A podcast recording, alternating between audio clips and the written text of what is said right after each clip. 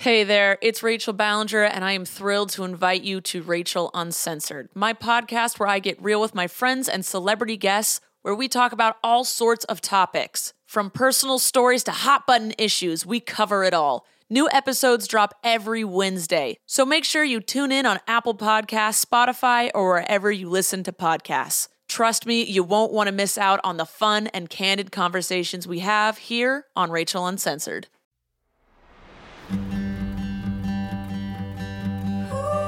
Welcome to Frau Pow. We're your hosts, Odd and Rags. So today we're going to talk to RJ, or as I met him, Penis the Menace, which is the best derby name ever. Best derby name ever. RJ is a delightful human being who struggles presently with addiction because I don't think you ever fully recover from addiction. You're always an addict. And today he shares with us his his journey of realizing that he has a problem and the getting clean and now being clean.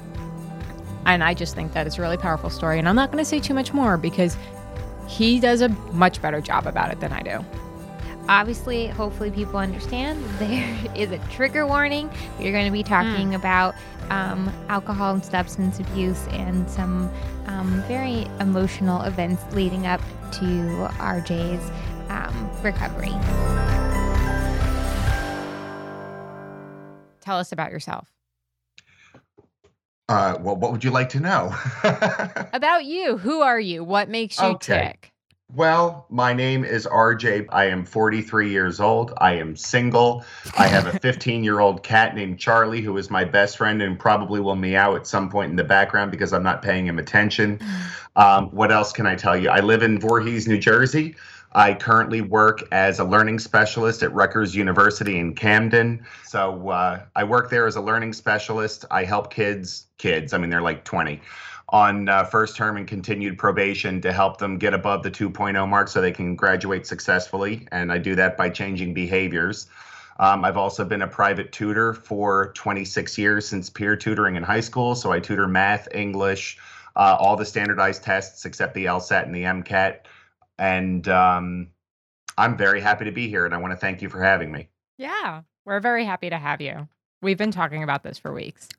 Ooh. Yeah. You're like a hot commodity in the derby world. Uh, well, and of course, I left that out. Um, I, I have been playing roller derby for four years, and thank you, by the way. I have been playing roller derby for four years, all with Penn Jersey roller derby, but obviously visiting scrimmages and games wherever I can, mm-hmm. and um, am lucky and blessed enough uh, this past year to have been elected president of the league, which is a monumental task because we have about hundred people in the league: uh, skaters, officials, referees, volunteers. Uh, but um, what a what a wild ride, and I wouldn't have it any other way because I love my Derby brothers and sisters with all of my heart. Yeah. Uh, do you want to talk about how you discovered roller derby?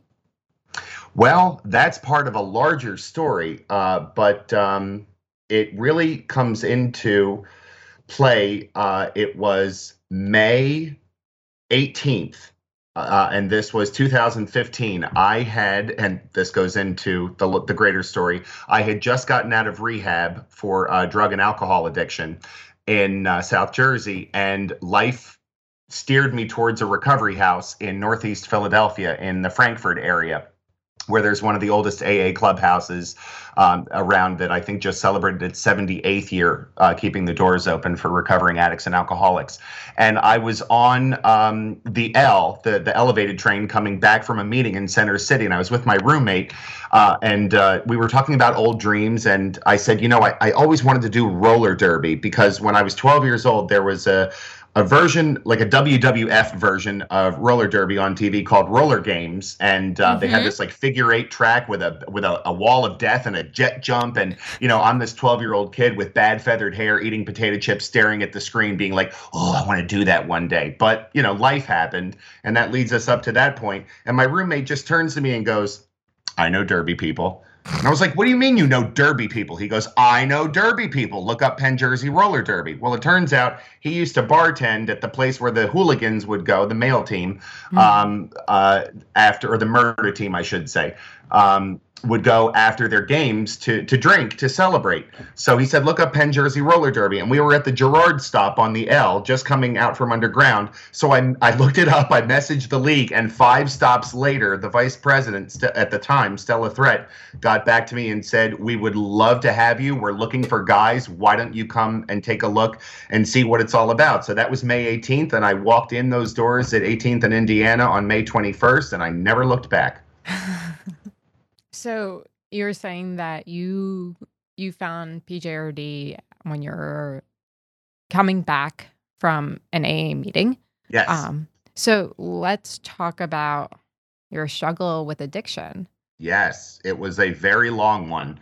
I mean, in terms of active addiction. Um, so I uh, I grew up in South Jersey, and I was raised in um, in an alcoholic abusive household. My father drank very heavily and um, was not very kind behind closed doors. I have since come to forgive him, realizing that he did the best he could with what he thought was right at the time. But um, you know, I grew up in this household where um, I had these two dynamics where my dad would would binge drink and and get out of control, um, and then my mom was also trying to hold everything in and hold the family together. So I had this battling dynamic in the household of lash out or hold it all in, lash out or hold it all in. And I could never, ever find any kind of middle ground or balance. Um, and I also realized in retrospect that I didn't really have any coping skills growing up. My dad died when I was 15. Um, and that was like unheard of. No one had ever had a parent die in my town before, or at least not that young. Um, so um, I kind of soaked up all the attention from it and um, and let and let it coast me through high school. But I also used the grief energy and funneled it all into my academics, which ended up affording me a career later on uh, in uh, in education, doing peer tutoring, directing tutoring companies, etc. So my brothers were older, and of course still are, the seven and nine years older. So they were already out of the house. One was in law school, and one was in the Navy. So, um, you know, I'm growing up with this dynamic. I don't know what to do. Dad dies, and I kind of I don't know. I felt like I never got the chance to like stand up to him like a man as much as I could have been at 15. Um, and um, I held on to a resentment for him for a very, very long time. Um, I then went to um, I went to NYU, got a, a, degree in theater, and I had started like recreational drug use. I was just coming out of the closet at the time. I was you know a theater major, and I was also in New York City after be going out of the sheltered suburbs. So like kind of you know everything broke loose. And and it seemed like fun you know for the time. Um, i um, i tossed the cap up from nyu and i moved out to la to pursue a career in game shows because that's what i had always wanted to do. I was i was on uh, double dare when i was 12 and that was great. I loved it. I loved the lights. I loved the games everything. And went out there um, went on the Price Is Right? Won $47000 in prizes which was awesome and a great story. And um, and then i started going into um, game shows. Now I worked as a contestant coordinator, so I was flying all over the country getting contestants. Um, but um, the last show I worked on uh, was the weakest link, and they have a concert fog machine that makes the the the set look pretty. Well, it's very toxic in heavy quantities, and I was in an area where um, there was a lot of smoke gathering from pickup shots, and the smoke poisoned me. I ended up with toxic chemical poisoning. Ended up with the same toxicologist Erin Brockovich had from the movie and um, and it shut down my liver, my lungs, and my bone marrow. One thing led to another. I ended up with a workers' comp suit against a major network, and um, I basically got blacklisted from the industry. No one would talk to me. No one would return my calls, and um, that set off two lawsuits and a host of health problems. It took me a good, I think, five or six months to really recover from that. Um, and then in the meantime, um, I was dating someone that was it was not going well, and um, it ended with his committing suicide. Um, so with all of that happening, uh, I basically got put into a perfect storm of of circumstances, and I had no coping skills, and I immediately turned to drugs um, because it seemed like a way to numb the pain. It seemed like an escape, and um, we're talking specifically about painkillers and crystal meth um, which is rampant in the gay community. I think it's also rampant, you know, in various parts of the United States. Mm-hmm. Um, and um, and it and it, went south very quickly. Um, you know, I isolated. I I was miserable. Um, and I never sought help. Um, and, and, I just kept on this steady decline where um, I thought I was going to die like that. And the worst part of it was I was okay with it. I was okay with like not having any coping skills, not really having any friends, and not knowing what to do. And I stayed like that um, for a good three or four years until I uh, I I caught a charge uh, driving naked through the Panhandle of Texas, which which not a lot of people know, but they're going to know this now. But you know what? I don't really care nowadays because I consider myself as an open book because if someone's listening to this podcast and can get something out of it or can identify with it in some way or think that maybe there's hope for me too then that's our primary purpose in the recovery rooms. And I, I, will specifically not mention the recovery programs that I go to. It's a violation of tradition. So I will not mention them by names, but I may mention some of the 12 steps because the 12 step programs are pretty much akin in each, or there are various offshoots of them in each program.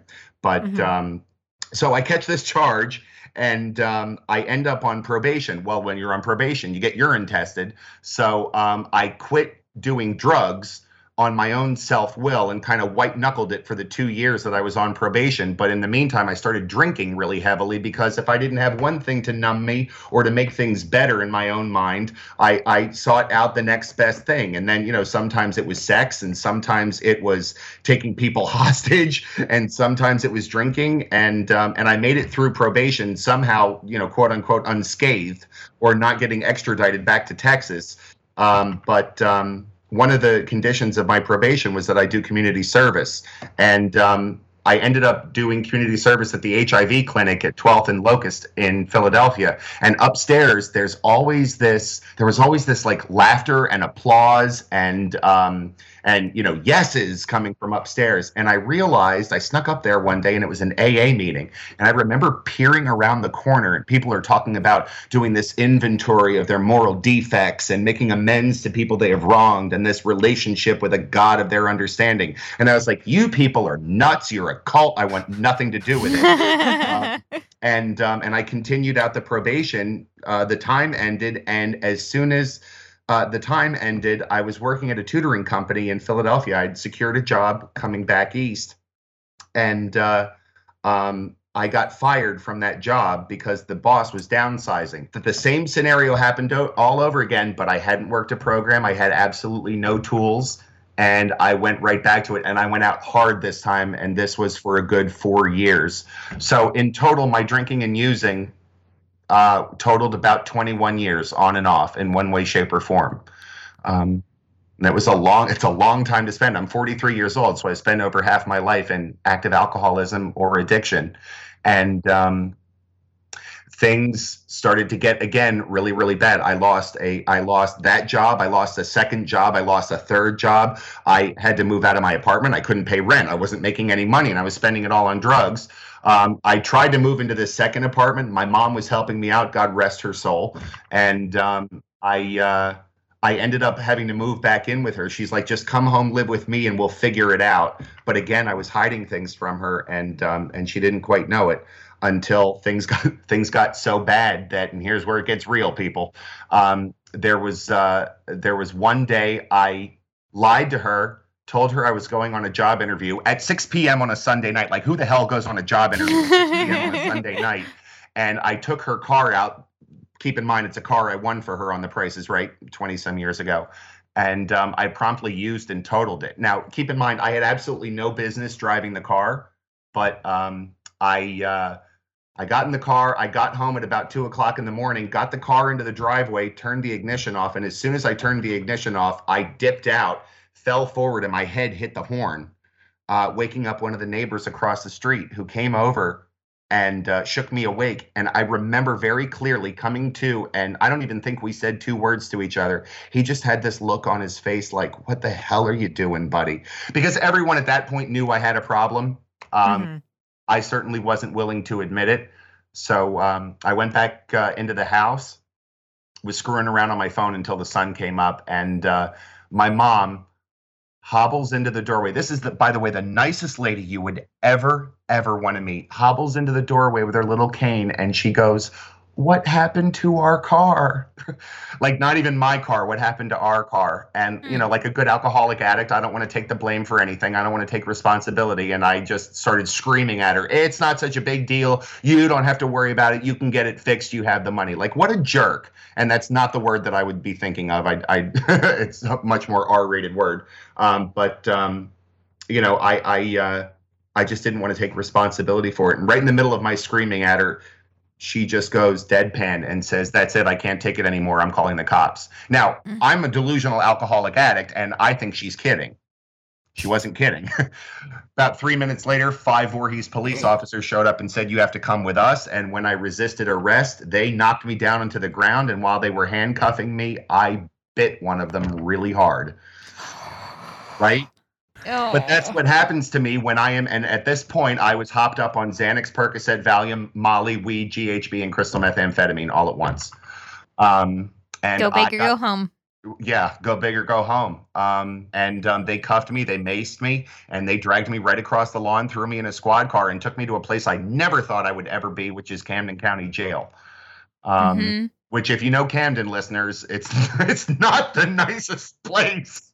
Mm-hmm. And, uh, um, I uh, there were about ten of us in the in the holding cell, and they took us out to Gen Pop to general population, and nine of us got red jumpers going up to Gen Pop, and one of us got a green quilted Velcro gown, otherwise known as a turtle suit, um, which meant that I was going to the psych ward, which is exactly where I needed to be.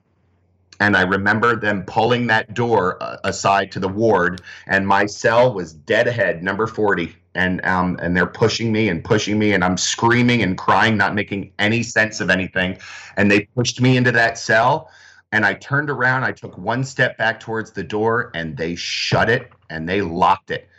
And um, I can still, and this is a good thing, I can still feel the echo of that door shut in my soul um, because it reminds me where um, active addiction can take me to.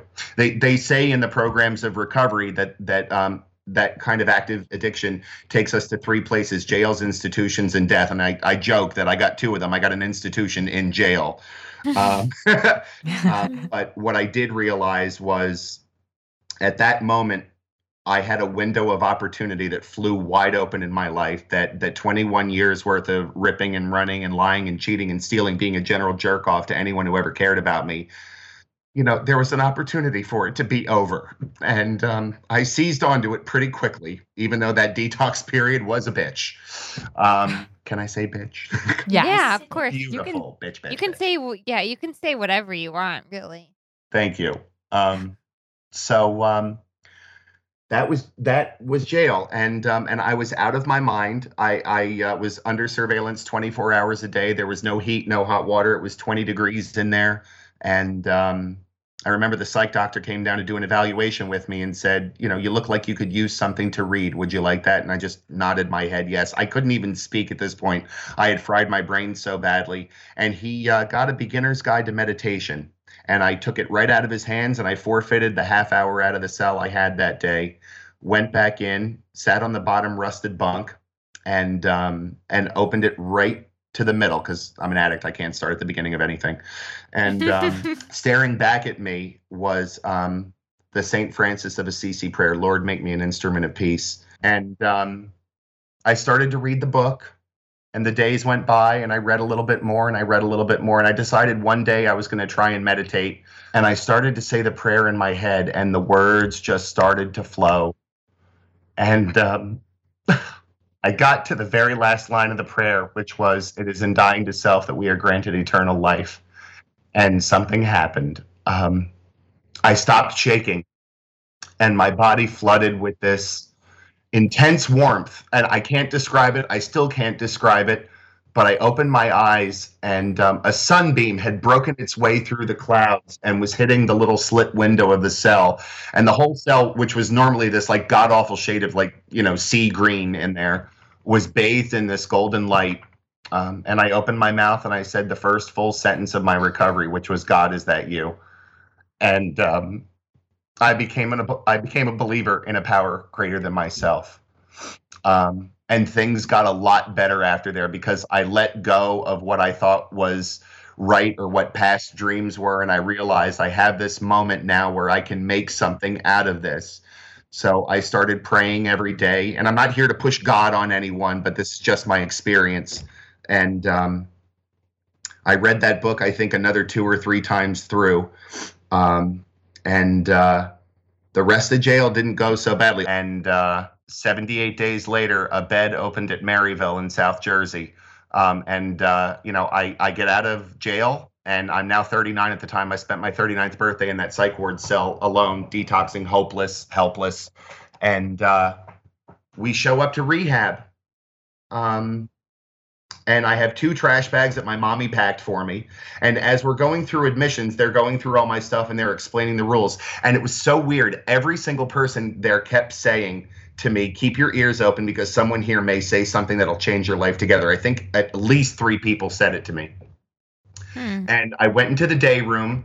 Um, and the second day I was there, this guy comes in to do an H and I commitment. It's called hospitals and institutions. They bring meetings in, and he starts talking about his alcoholic, abusive father. My ears tuned right in.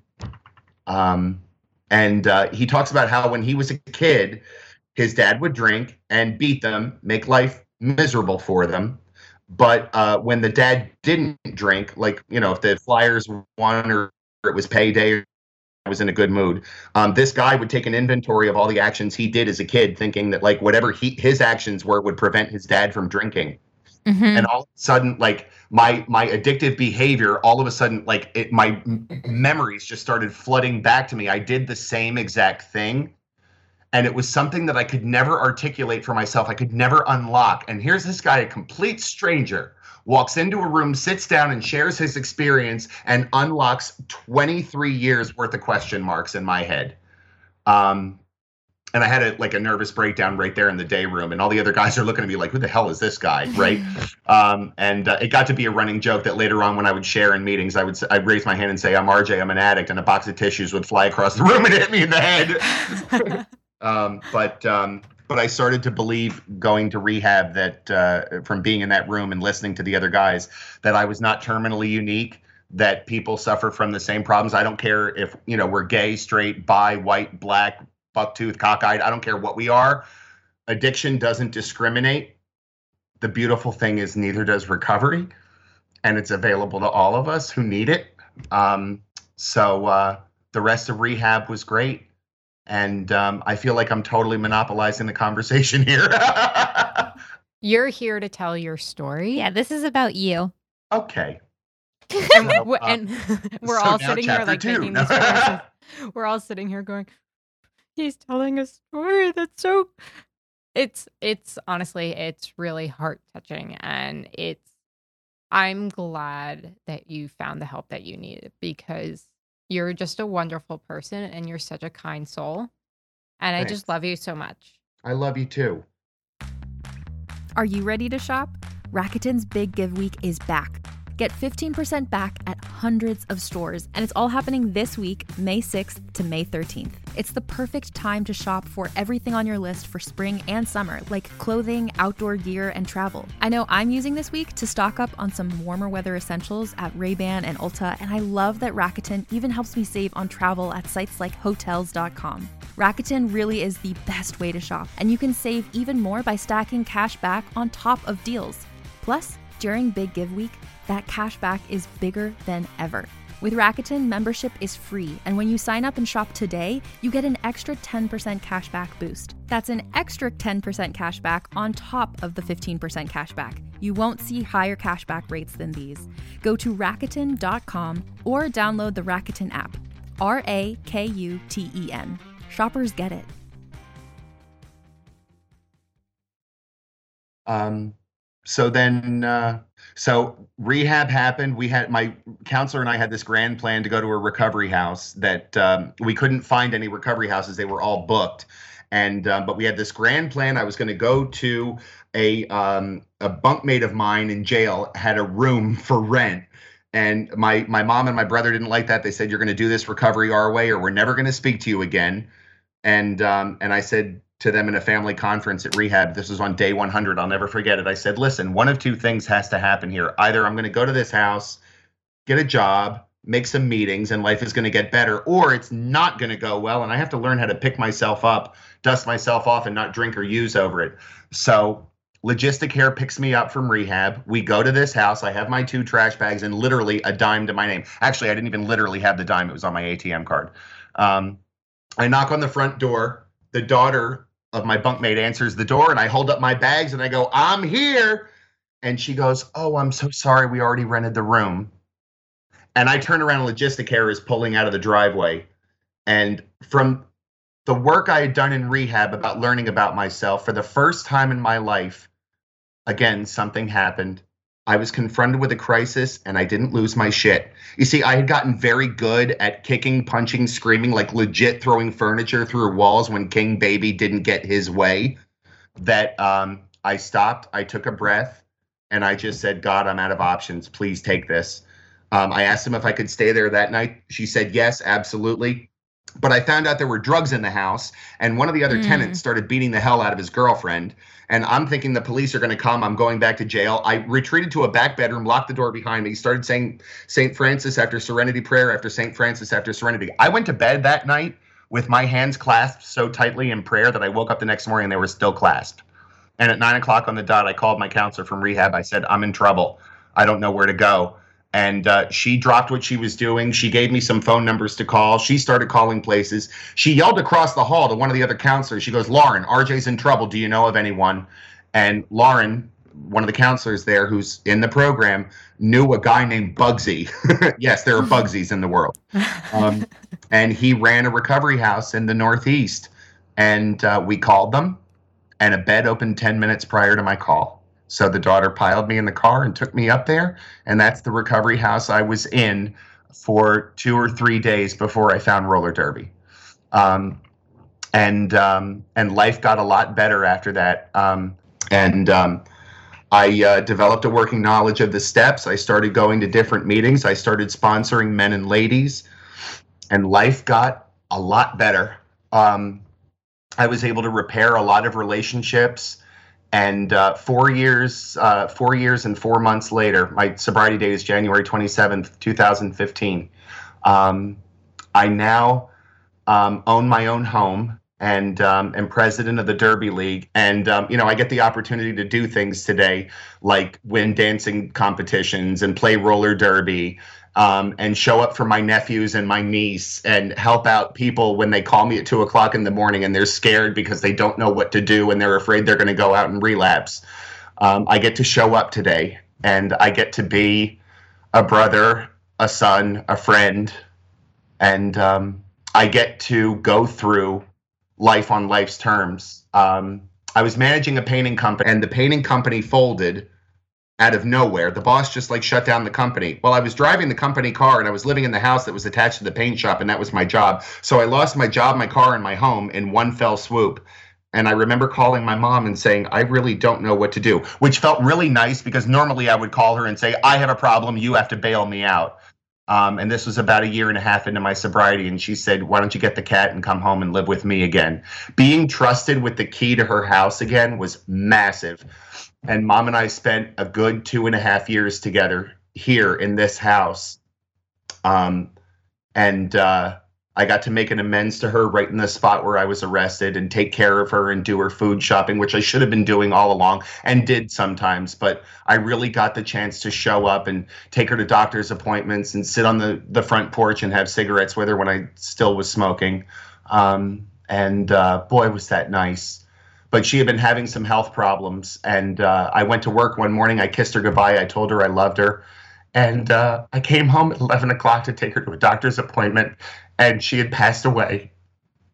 Um, and I got to, with my brother, give her the most beautiful funeral and send her off with a eulogy that really embodied the grace and dignity that uh, that was all she was about. Um, and I've been able to keep that promise about being clean and sober uh, to her. And then a year ago, I bought this house on my own, um, so I get to stay with mom. And uh, you know, the Cardinals fly up sometimes, and and uh, I get to maneuver through the sadness now with tools that I didn't have before, thanks as a direct result to this program, a connection to a higher power, which I don't understand and I will never understand it, but I all I have to do is believe in it. And if I if I am receptive and willing to look at for the signs, they are always right in front of me. And I have made the best group of friends who I know right now if I send out a text that said I'm in trouble or I'm hurting, I would get 10 texts back, five phone calls, and probably five people would show up at my door. Um, because when it comes down to it, none of us has to do any of this, addict or not, alone and it's it's nice to have a good support system. Yeah. Yeah. Uh, I think we're all crying a little bit, um, including you. Yeah. but at least they're tears of joy rather than tears of despair. Yes, that's yeah. true. So. Um. So you sort of mentioned this that like it's pretty unusual, um, for people to stay in recovery um even after just two times of becoming clean um it is you know a really difficult path. Um so what what is the how have you managed to stay in recovery and use your tools um like you have especially after your mother has passed it's i normally attribute it to three different things. Number one if i don't have willingness i don't have anything. I'm not willing to be honest. I'm not willing to do the footwork. I'm not willing to go to meetings or willing to sponsor. So willingness as a as a blanket i guess emotion or internal feeling is um, is key. And then um, you know throwing it up to my higher power um, is is also key. I have a lot of talks with god a lot of them. And you know sometimes um, sometimes uh, I feel a little bit better. Most of the time I do. Sometimes sometimes I'm still a little stuck, but then I normally will say just show me the signs. Show me the signs and then I become kind of hyper vigilant and then I usually find a way that I can implement the third one which is service to others. Um, and whether that's service to another addict who's suffering or um, going to a meeting and talking to a newcomer or just service to my fellow human being. Um, and uh, I like to think this is just based on my experience, and I am not an expert on this in, by any stretch. I only have my own experience. That um, the the uh, recovering addicts that I generally see who have a um, a quality um, quality clean time, regardless of the amount, generally they stay in service and they have a deep connection to a higher power. Mm-hmm. That's what I have seen specifically. Yes, the 12 steps work. Yes, meeting makers make it is one of the slogans that, that you hear in there. Um, but I have always found, in my experience, uh, just what I've been exposed to, that, that service to others and a close relationship with a higher power tends to work well. But if someone doesn't want it, they don't want it. And, and, our literature talks about it's probably best if someone is on the fence about the program leave the book in front of them or leave a pamphlet or or ask them if they want to go to a meeting as opposed to you know you really should go to you know this meeting or that meeting. Because if we push it on them we're going to we we run the risk of pushing them further away and then doing more harm than good. And then mm-hmm. all of a sudden one of those resources is is off the board. Now you can go to any of the anonymous programs or or there's a smart recovery that's non-spiritually based it's more of a practical based. Some people do meditation some people go to church. Um, i don't care whatever works for anyone as long as as long as hopefully they understand that there is ample there's an ample amount of he- help out there. Um, but it has to be sought out and it can't be sought out without willingness.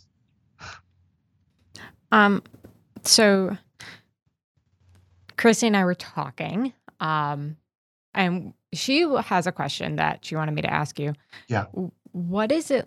Is it uncomfortable to be around alcohol and drunk drunk people now, such as like when you're at PJRD and you know yep. that they have like Derby Q and everything? Sure. Like, how how do you handle that that mess, so to speak? That's that's well, the mess would be in my own mind and what I what I know. You know, I I don't ever want to um, begrudge anyone their good time. You know, it, it's it's I have to learn to keep everything on me. So what I have to do is I have to get in touch with how I'm really feeling and and be honest like brutally honest with myself and the good news is today with a clear head and a clear conscience i have a fully functioning conscience i know I know most of the time, I'd like to think, I know when I'm trying to trick myself or I'm trying to stay in a situation out of self will that I should probably remove myself from. Case in point, I one of one of my closest friends of all time.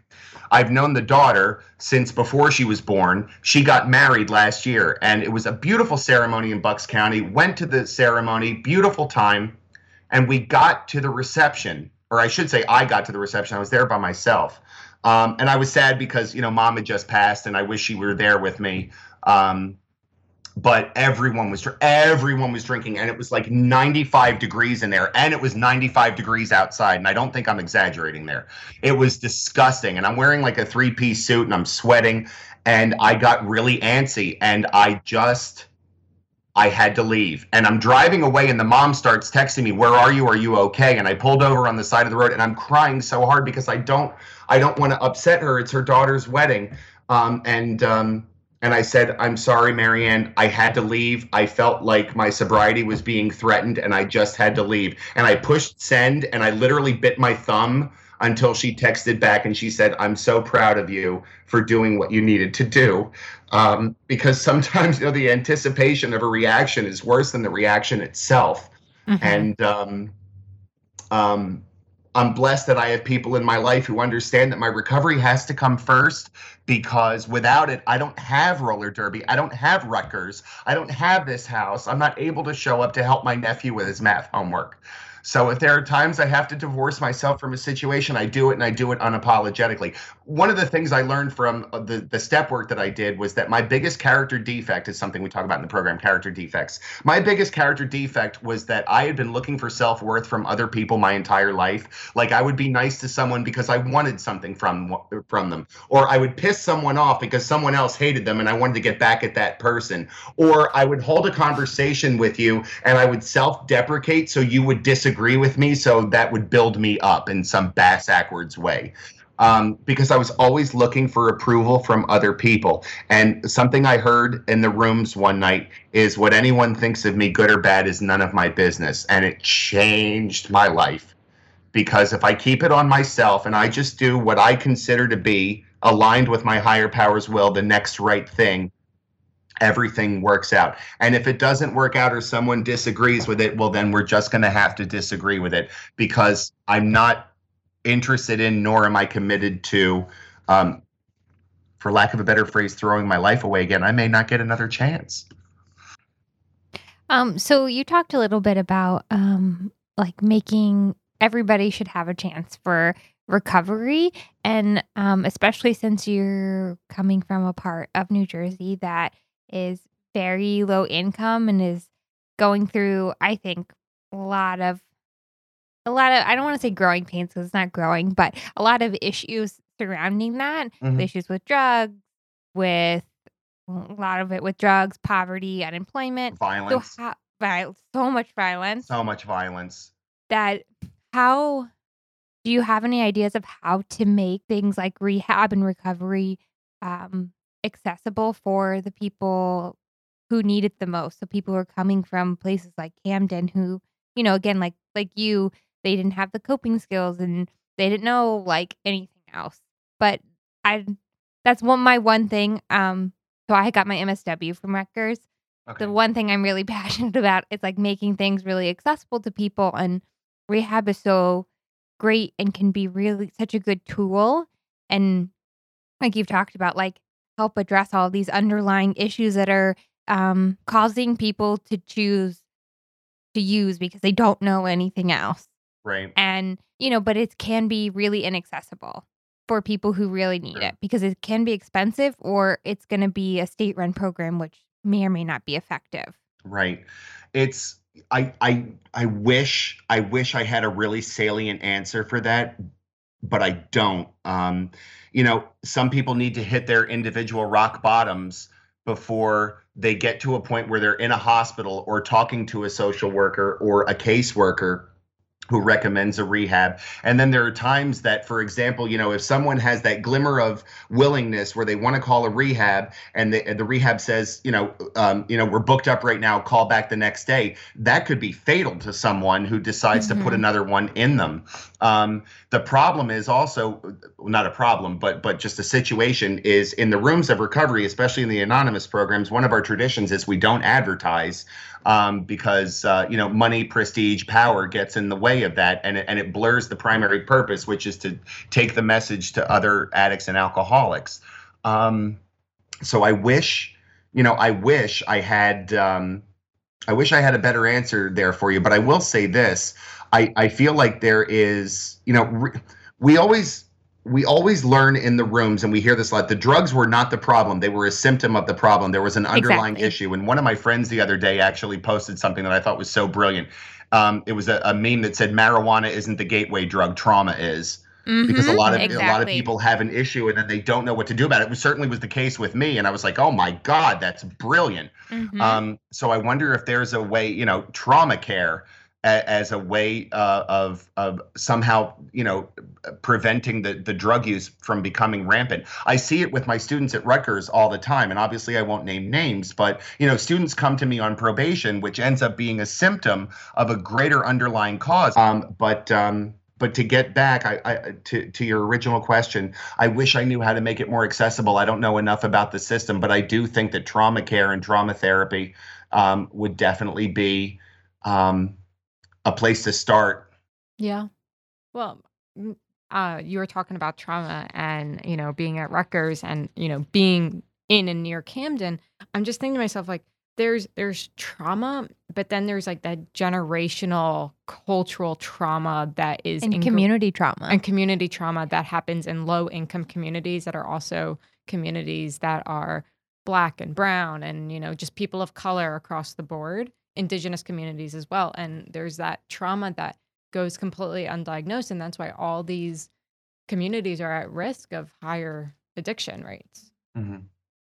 and it's just like we need to do something across the board for trauma and coping mechanisms. And early intervention for everything yes. like, that that that's like my soapbox of like early intervention just do it. It goes all the way to the top um so, what are you most proud of? Oh boy. what am I most really proud of? Hitting questions here. I mean, I'll give you. I'm gonna give. I'm gonna give you a couple of answers here. That's okay. Because number one, I'm I'm really proud that I took over the house and I now have a mortgage for the first time in my life, and the house is still standing and all the bills are paid. the other day I was like, oh, maybe I should renovate and maybe this, and I was like, RJ, the house hasn't burned down and all the bills are paid. You're winning, and the lawn the lawn is mowed. So like you know, like not bad, not bad. Um, but I think I'm definitely proud of my clean time. However, I am not a big fan that time matters. It's the quality of the moment to moment. And I think the thing that I am the most proud of is being able to extract the beauty and recognize it and appreciate it from moment to moment in just the little things in life. Um, being able to show up and be in the moment, be present, listen to people, and not not want anything in return. Um, yeah. It's it's I think what I'm most proud of these days are simple things, being able to manage tasks, um, intuitively knowing how to handle situations that would have just messed me up completely. Uh, yeah. You have a lot of things to be proud of. Thanks. You did awesome. You did fucking awesome, man. Thanks.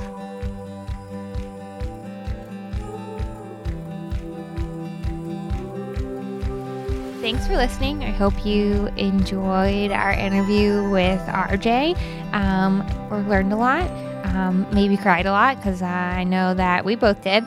Um, if you want any information about Reddiction Recovery Services, um, we're going to put those in the show notes. And if you want to reach out to us, uh, you can send us an email at frowpowpodcast at gmail.com or you can find us on Instagram or Facebook at frowpowpodcast. Burp, burp, burp. If you have something that you want to share with RJ, send it to us and we'll get it to him as well. And you can find us on Instagram and Facebook at Frau Pow Podcast because I said it weird the first time. Um, and, you know, if you like us, you should subscribe to our podcast so we know you love us. And as always, don't, be, a dick.